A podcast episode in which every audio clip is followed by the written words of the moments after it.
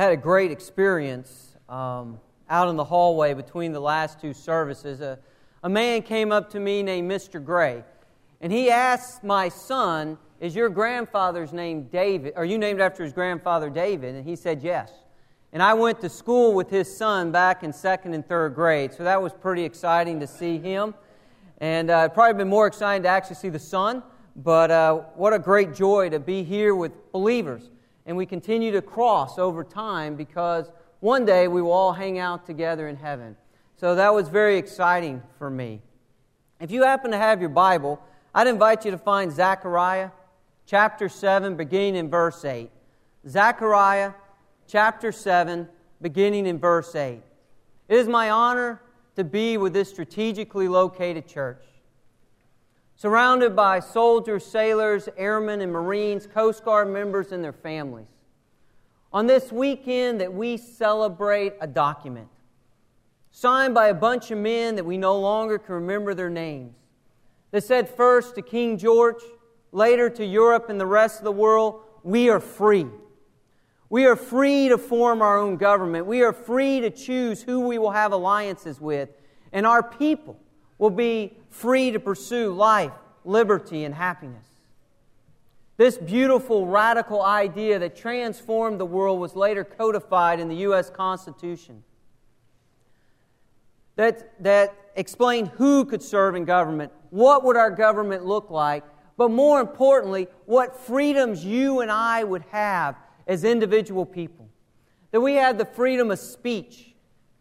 We are right now practicing our freedom of religion, freedom of assembly, and the freedom of the press, and the list goes on and on. And these, this radical idea of individual freedoms was bought with a price, generation after generation, where men and women from every race, color, and creed, geographic location, and economic situation, join their sacred honor to defend these freedoms. Some of these who defended these freedoms, we celebrate and study in high school. George Washington and Molly Pitcher, Lee and Grant, Nimitz and Eisenhower.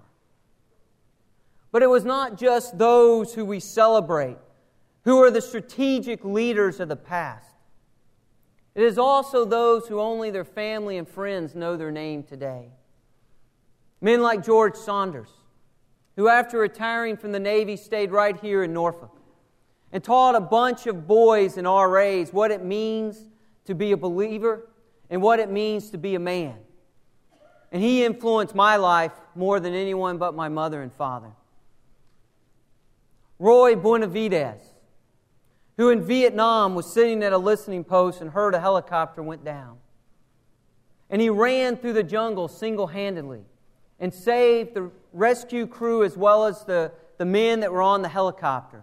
And during that day, he was shot and stabbed twenty-one times. Later, he received the Congressional Medal of Honor and died just a few years ago in Fayetteville, North Carolina. It's men like Matt Warrell and Jamie Weeks, who on Mother's Day in two thousand six, when a ground force was completely surrounded and overpowered, they took their team and they began to provide close air support. And over the course of the next twelve hours, they were shot, wounded, and died as they defended the men on the ground. And today, Matt is buried just a few hundred meters away from my grandfather in a national cemetery in Texas. And it doesn't matter if you were the celebrated that served our nation, or you are the ones that no one knows but your family and friends. Each gave something. They gave of their time. They gave of their energy. They gave of their memories.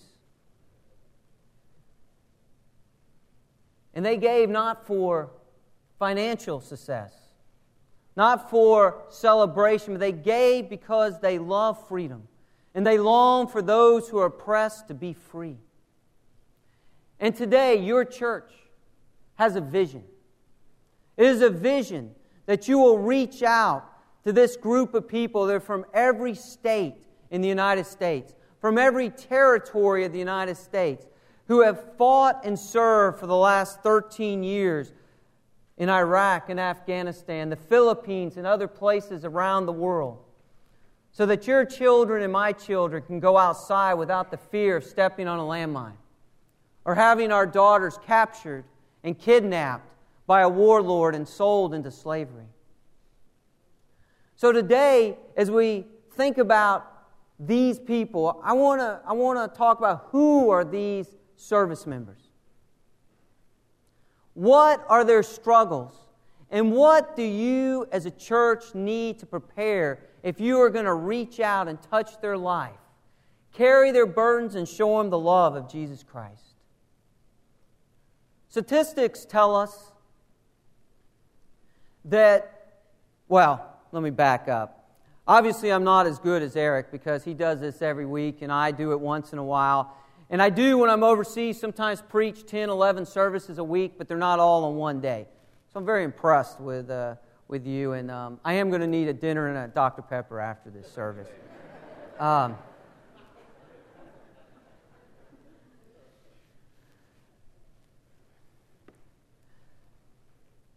the, these... All, one of the myths and misconceptions about these service members, they are poor.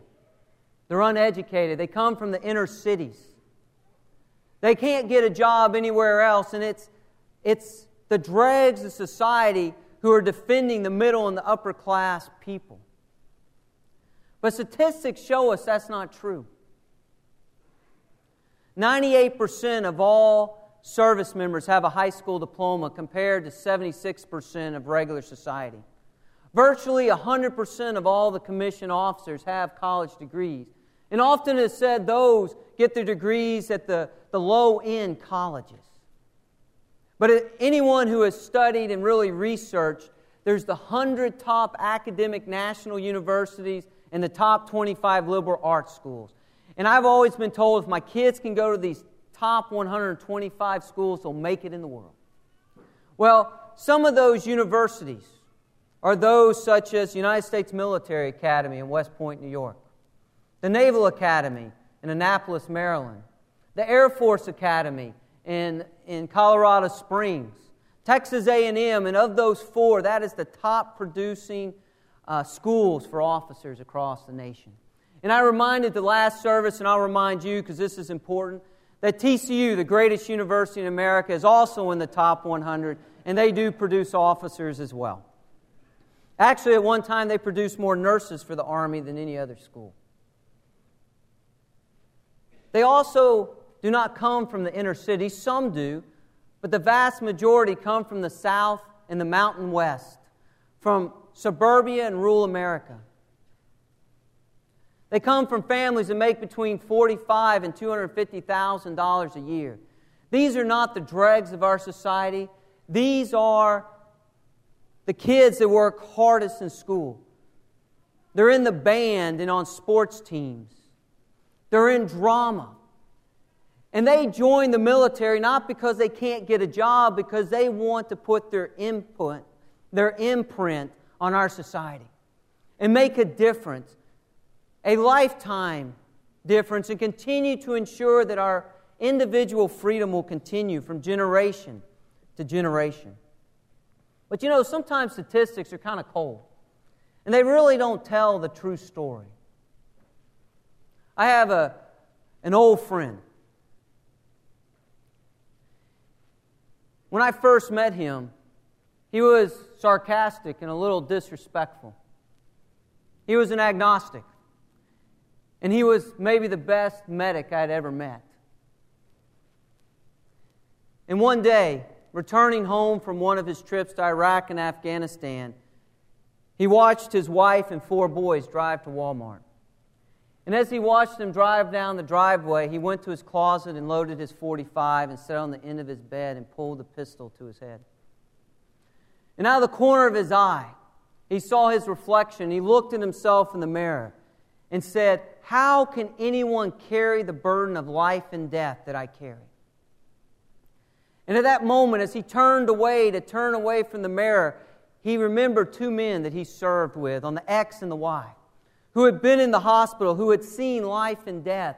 But they seemed to be able to handle it, and they handle it because of their faith. And he put down the pistol and got down on his knees. And he said, if there is a God, take my burden in the next thirty days or I will kill myself. Well, my friend is now a senior special operations medic. He's still very sarcastic. He's still very disrespectful. It's hard to get him in a uniform ever. But today his burdens were lifted because he believed in Jesus Christ. His wife and his three oldest boys have believed. It has transformed his marriage and transformed his life. In two thousand five, I was leaving the unit that I served much of my career with, the one sixtieth Special Operations Aviation Regiment. And I knocked on the door as my very last job. When the door opened, a young lady greeted us. And she knew that we were coming to tell her that her husband had died in Iraq or in Afghanistan. If you watch the recent movie Lone Survivor, you can, you can see what Hollywood says that he did. And as we talked, and, and this faithful woman, her little eight or nine-year-old daughter asked me a question. It is the greatest theological question that I have ever heard. A seminary professor could never come up with this. And she looked at me with tears in her eyes and said, do I still pray for Daddy now that he's dead? The mother started crying. The colonel started crying. The, their pastor who had come in had started crying. And I honestly today cannot tell you what I said to that little girl. And then my wife reminded me, she was at the last service, and she reminded me of a story so I can put a face to a situation. My son went to two kindergarten, two kindergartens as a kid. And at the second kindergarten, they were out playing like kids play, and my son loves playing sports. He plays uh, soccer, and we play all over the place. And just to brag on my son a little bit, we won the Greensboro Soccer Tournament in North Carolina recently, which is supposed to be a big one. And um, they went into the classroom, and David wasn't there. Well, what David, my son, didn't know is the teacher would clap her hands, and all the kids would come running.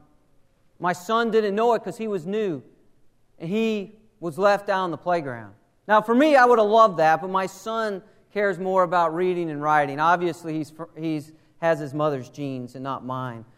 And um, and he cry like a lot of kindergartners. But these are just a few of the struggles and the pictures that our service members struggle with on a day-to-day basis. And as we think about how can First Baptist Norfolk reach this segment of society, I think uh, Zechariah chapter seven, verse eight can really give us a vision in how to do it. Zechariah seven, beginning in verse eight, says this. Then the word of the Lord came to Zechariah, saying, thus the Lord of hosts says, dispense true justice, practice kindness and compassion each to his brother, and do not oppress the widow or the orphan, the stranger or the poor, and do not devise evil in your heart against one another. This theme of true justice runs through the Bible. It's found in the Torah. It's celebrated in the Psalms. The prophets and Jesus speak about it in their teaching. The Apostle Paul re-emphasizes it. And James, in James chapter one, verse twenty-seven, says it this way, true religion is that you visit the widows and the orphans and keep your body undefiled. So whether we call it true justice or true faith, and I think we can even... or or true religion, I think we can even call it true faith, is anywhere this is happening in the Bible, it's action-oriented. It's the congregation leaving the place of worship and changing the world. So how do you do that here at First Baptist Church? How do you show an action-oriented true justice, true faith, true religion? Well, this second sentence here really lays it out for us. That we are to practice compassion and kindness one to another. This is love in the Scripture. And I think the first thing we do is we have to understand what true love is. And the greatest example of love I've ever seen is of a soldier. We can call him a sailor if you want, if you're in the Navy, but we'll, we'll call him a soldier. And, and it was at the end of a battle. And they were completely surrounded. And this was the final push to win the battle. And this man was hungry, tired, beaten, dehydrated. And they began to make the long walk up the hill for the final fight. He was so worn out that his teammates had to take his equipment and carry it up the hill. And when he got to the top of the hill, he was completely surrounded by the enemy. And the enemy took his equipment and nailed his hands upon it. And they lifted Jesus just above the rest of the crowds, where he still could feel the heat of the Middle East. He could smell death that surrounded him. He could hear the insults of those who were out to destroy him. And at this moment, when Jesus showed true love, as the psalmist, or as the, as the, uh, the uh, hymn says, he could have called down a thousand angels, but he didn't. He said, "Father, forgive them." And then he didn't just finish with that statement. He showed true love by finishing his mission and dying for you and I, so that we could have sin, the one thing that connects you and me and the rest of the world together, taken away from us if we believe and confess in Jesus' name.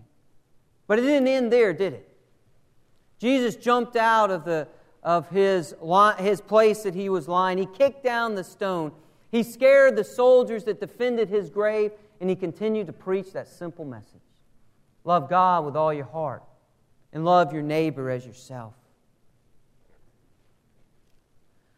So the first thing we're going to do, if we, as a congregation of believers, are going to reach out to the soldiers, sailors, airmen, Marines, Coast Guard members and their families, is we are going to know and understand that great act of love.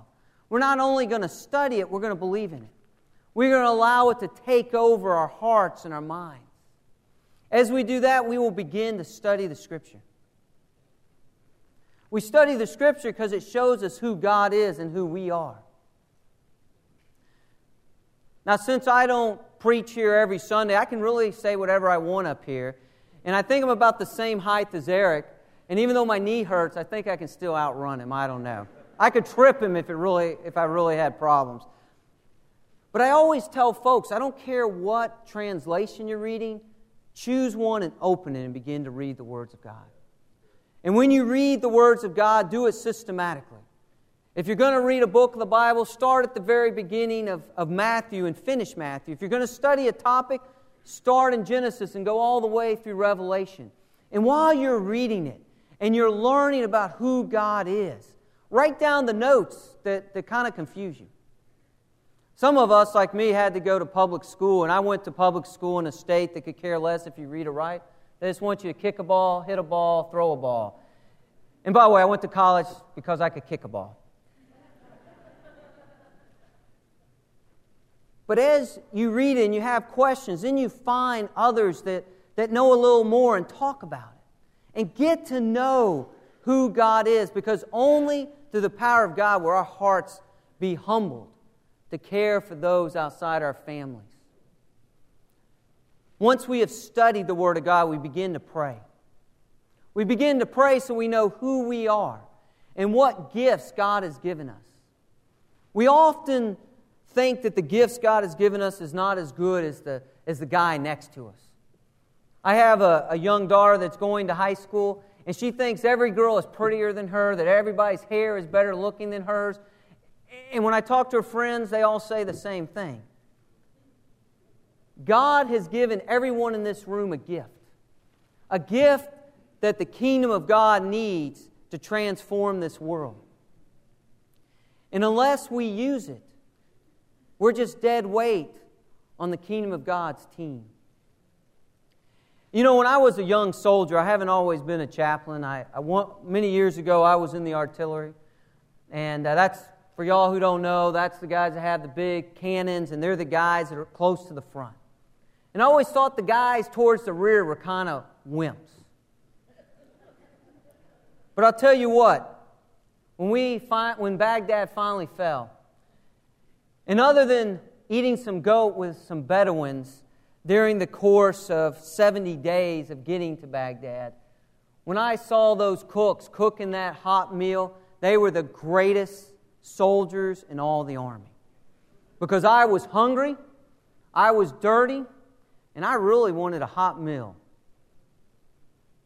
Later, the quartermaster folks came in and put up showers.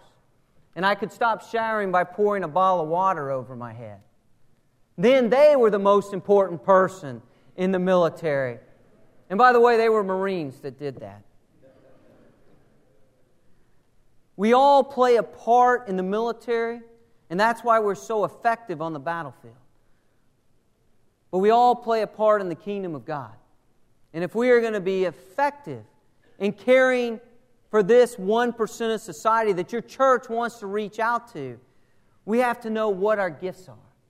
And once we discover what our gifts are, then we need to find someone in this church that will use them. Maybe you have the ability to be hospitable. What a great gift. Maybe you have the ability to speak. Maybe God has given you the ability to organize. Whatever your gift is, begin to use it with this ministerial staff in this church. So you will not only have a two hundred year history here, but you will have a three hundred and a four hundred as Christ continues to glow here in Norfolk, Virginia. So after we do that, then you do what Baptists do best. We organize. We form a committee. We come up with a plan. We provide resources. And then we start reaching out. Well, the last part maybe is the hardest. The last part is you have to be patient. It tells us in Ephesians that Christians are humble, gentle, and patient.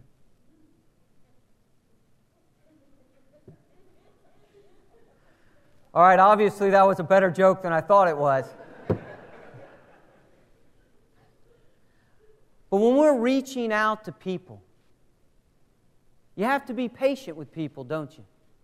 Because sometimes people don't look like we look. They don't smell like we smell. They don't speak the same kind of words that we speak. And sometimes it takes time to build relationships.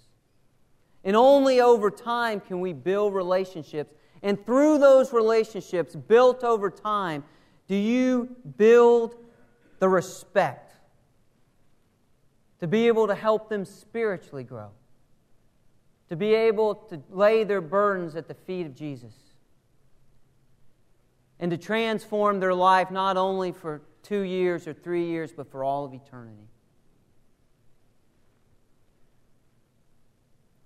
This morning, on this weekend that we celebrate our freedom from tyranny, and on this day that we every Sunday remember our freedom from sin, my hope is that each of you in this time of dedication will consider what the Lord is calling you to do today. If you have never accepted the beautiful gift of love shown by Christ upon the cross, I pray that you'll do it today. And if you're not ready to do it today, find someone in this congregation who can help you understand it.